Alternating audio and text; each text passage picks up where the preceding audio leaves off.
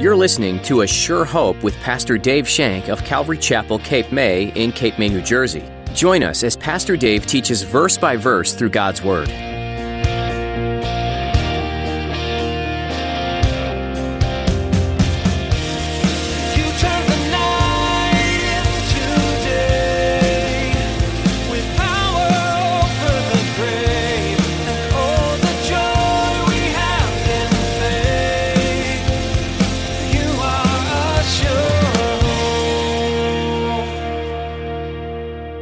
Different kind of yokes that when you put them together with an unbeliever, you get an unequal situation. Christians and friends, Christians in the world.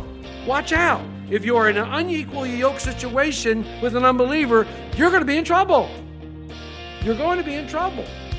Now, would that they all would come to know Jesus Christ. That would be my prayer. And it does happen. Yes, it does. It does happen.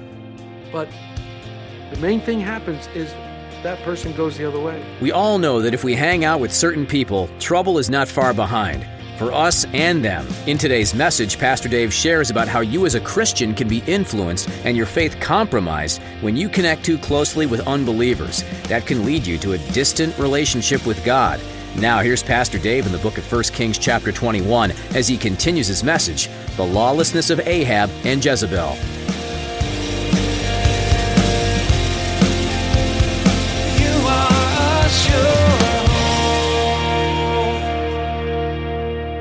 Old Jezzy, Jezebel. She didn't take lightly to her husband pouting. She didn't take lightly to her husband, the king, who was pouting, so she called him out. He said, Listen, guy, if you're not going to do it, I'm going to do it. If you're not going to take care of these people, I'm going to get you what you want. I had to look at this a couple times. I really did. I had to look at this a couple times. We know that Jezebel was a wicked, wicked woman. We know that. We know that she didn't worship the Lord God Jehovah. We know that. But I think there's something else missing here. I get the feeling something else is missing here. Go back all the way to the beginning. Go back to Genesis 3. Adam and Eve had eaten the forbidden fruit from the tree, they had eaten it, and God called them on it. And God called Adam. And Adam's first words, It was the woman you gave me. But God didn't buy that either because he knew that he had eaten also. And so God pronounces what we call the curse. He says in verse 14, So God said to the serpent, Because you have done this, you are cursed more than all cattle and more than every beast of the field. And on your belly you shall go, and you shall eat dust all the days of your life. And I will put enmity between you and the woman, between your seed and her seed. He shall bruise your head, and you shall bruise his heel. And this is the first reference to Jesus Christ, by the way. This is the first reference to the Messiah that would come. Genesis 3:15. And he says to the woman, I will multiply your sorrow and your and your conception. In pain you shall bring forth children. And here's where I'm going. Your desire shall be for your husband, and he shall rule over you. And the wording there is your desire will be to rule your husband. Your desire will be to rule your husband, but that's not way God works. If Ahab was the spiritual leader of the household, like he was supposed to be, Jezebel, number one, wouldn't be worshiping Baal, but we would be worshiping the Lord God Jehovah, and he would have things under control. But because he was a wimp, and he gave her full reign of the house and let her wear the turban in the family, and let her take care of all those things, he acquiesced his power to her. That's not God's way. God has an order. God has an order. And if you read through the scripture, the order is God, man, and the woman. But please, don't think I'm making women subservient to men. I am not. Jesus Christ did more for equality for women than anybody. We're, there's none. We're all equal in the eyes of the Lord. There is no male, no female, but all in all in Christ. Remember that. But God has an order to things. And when the order is out of whack, lives go out of whack. Lives get stressed out and problems happen. Ahab didn't do his part as the man of the house. He did not do his part. We need more men to take their position in the house to be the spiritual leaders and not lord it over the woman. That's not what I'm trying to say. If you hear that, you're not hearing me correctly. Go back and listen to the tape. I'm not saying that. Husbands, love your wives as Christ loved the church and gave his life for them. Ahab did not do that. He didn't take his proper place. So the woman took the place for him. And she circumvents him. Look what she did. She wrote a letter in his name, used his seal. I mean, she's taking responsibility. Who's the king? I mean, who is the king here? Not only was there a sin of covetousness here, but now we have the sin of bearing false witness. The commandment, do not bear false witness, emphasizes the importance of the truth. Someone said, the truth is the cement that holds society together. When truth is gone, everything falls apart. Look what is happening today. What is truth? What is truth? Well, truth is whatever you decide it to be. If you say it's true, it must be true. What's true for you is true for you. But, you know, that's not right. That's not correct. But the queen never let the truth stand in her way. She was a determined woman, so she fabricated an official lie. Does that make it any better because it's official? No, a lie is a lie, no matter who shares it. She uses official stationery, which basically signs Naboth's death warrant. And even gets religious here. Look at how she tries to pull in religion. Have a fast. Have a fast and have, you know, it's almost like something out of The Godfather. You know, they didn't just kill you. First, they took you to dinner and they wined and dined you. And they made you feel like you were one of the guys. And then they took you out and whacked you. Here they're having this big dinner for this guy. Have a dinner. Come on. Seat him in the highest place of honor. But seat two scoundrels next to him. And then they'll jump up and say that he blasphemed God. And once they say that, by two, all bets are off. Remember, you have to have two witnesses. You have to have two witnesses to declare someone guilty. Once they said that, the townspeople were weak also. The townspeople were a bunch of weaklings. What did they do? They stoned the guy to death. They believed the lie also. You can, you can sugarcoat and justify the lie all you want, but a lie is a lie is a lie in the eyes of God. The covetous king and then the lies of Jezebel lead to the murder of Naboth. This is a picture of how sin can multiply in our lives. One sin leads to another, and then another, and another. It has a domino effect. Has a domino effect. Let's look at 13, 11 through 13. So the men of the city, the elders, the nobles, who were the inhabitants of this city, did as Jezebel had sent to them, as it was written in the letters which she had sent to them. They proclaimed the fast, seated Naboth with high honor among the people, and two men, scoundrels, came in and sat before him. And the scoundrels witnessed against him, saying, Naboth, in the presence of the people, saying, Naboth has blasphemed God the king. Then they took him outside the city, and they stoned him with stones so that he was dead. Jezebel says, You're the king, you should have what you want at any cost. That was her thinking. You're the king, you want it, you should have it. Even if it's someone else's, you should take it. You're the king, you deserve it. Remember when Israel wanted a king back in 1 Samuel? Remember how Samuel told them what would happen if they wanted a king? And he mentioned this kind of activity to the people of Israel. Now, this is long, long before this, but he told them, he prophesied, this is going to happen. This is going to happen when you have a king. Jezebel's agreement and the procedure she outlines was centered around the law of all things Deuteronomy 17, Deuteronomy 19, and Numbers 35. However, the accusation was false. The witnesses were liars, and the judges were paid off and intimidated by the royal family.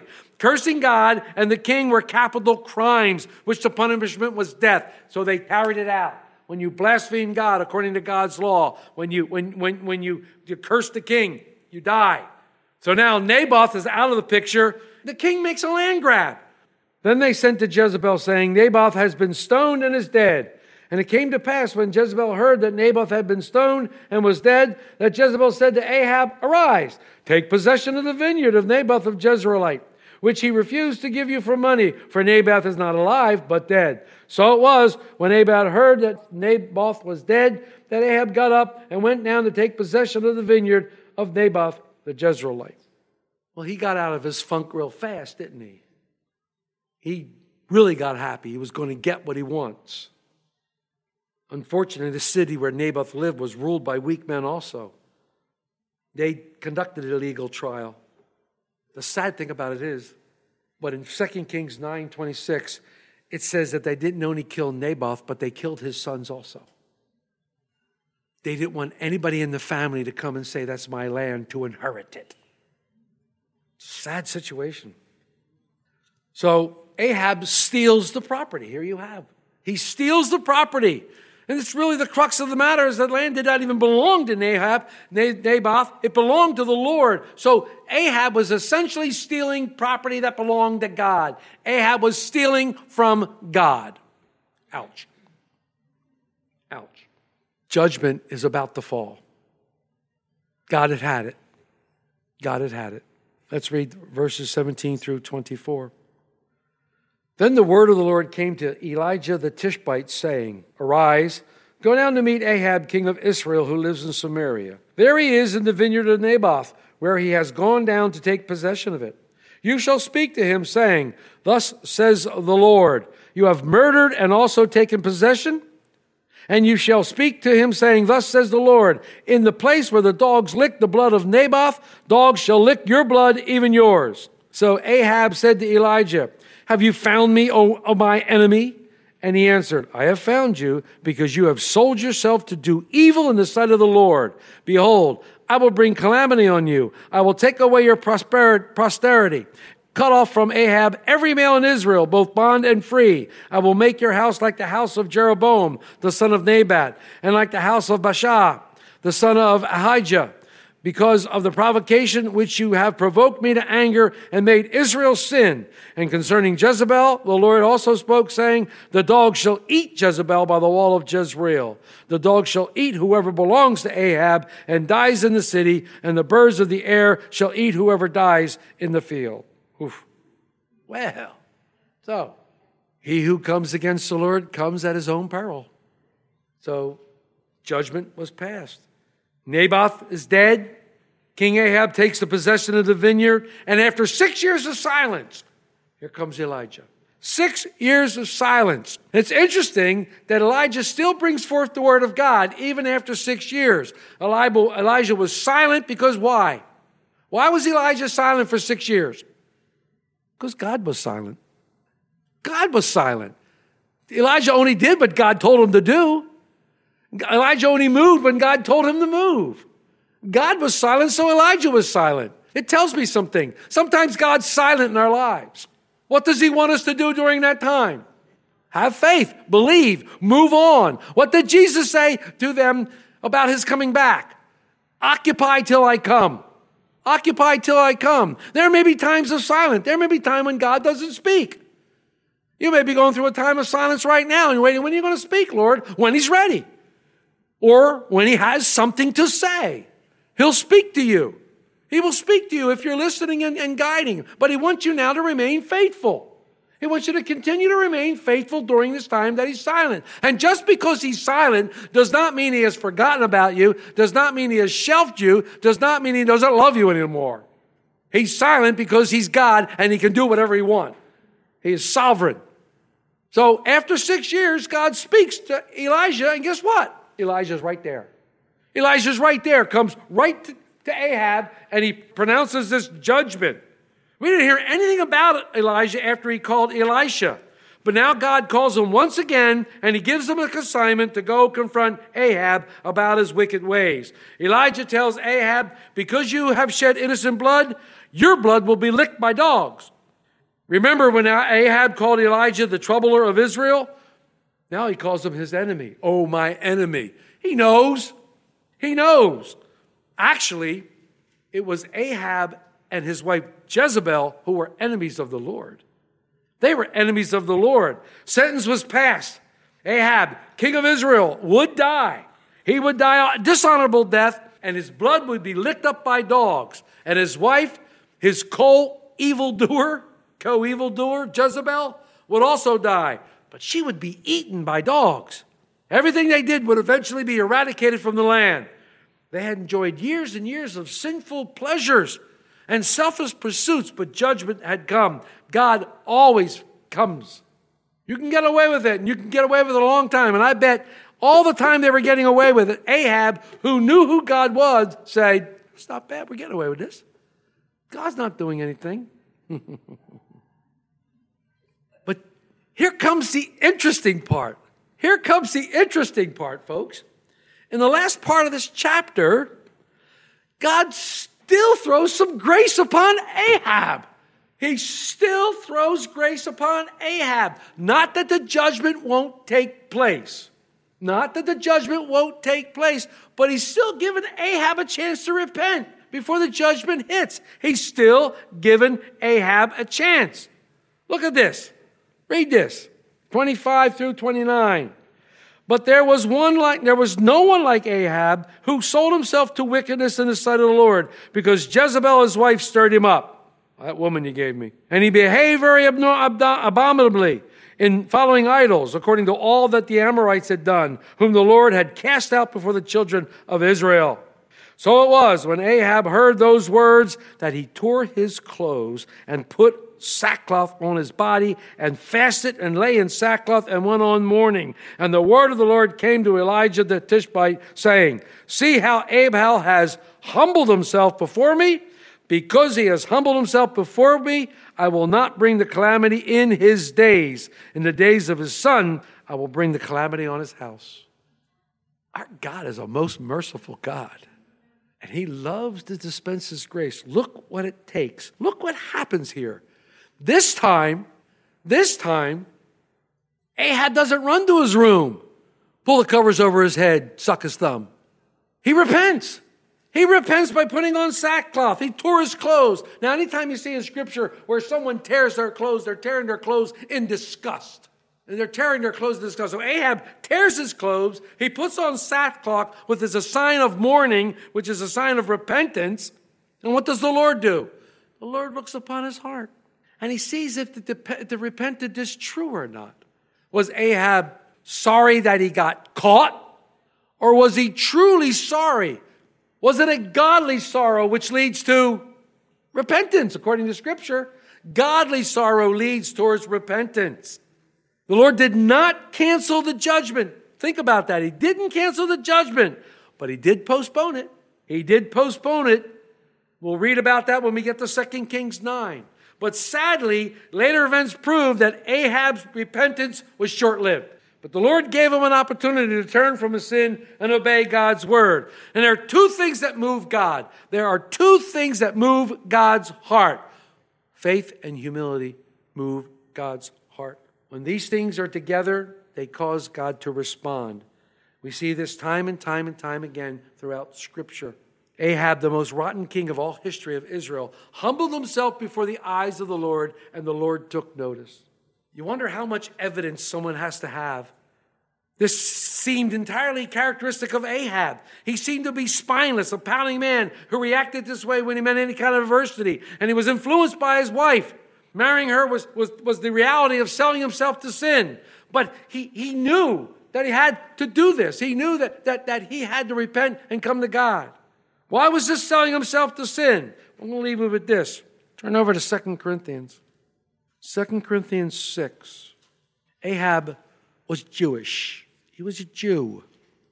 And he married someone who wasn't a Jew. Ahab 6:14 in 2 Corinthians.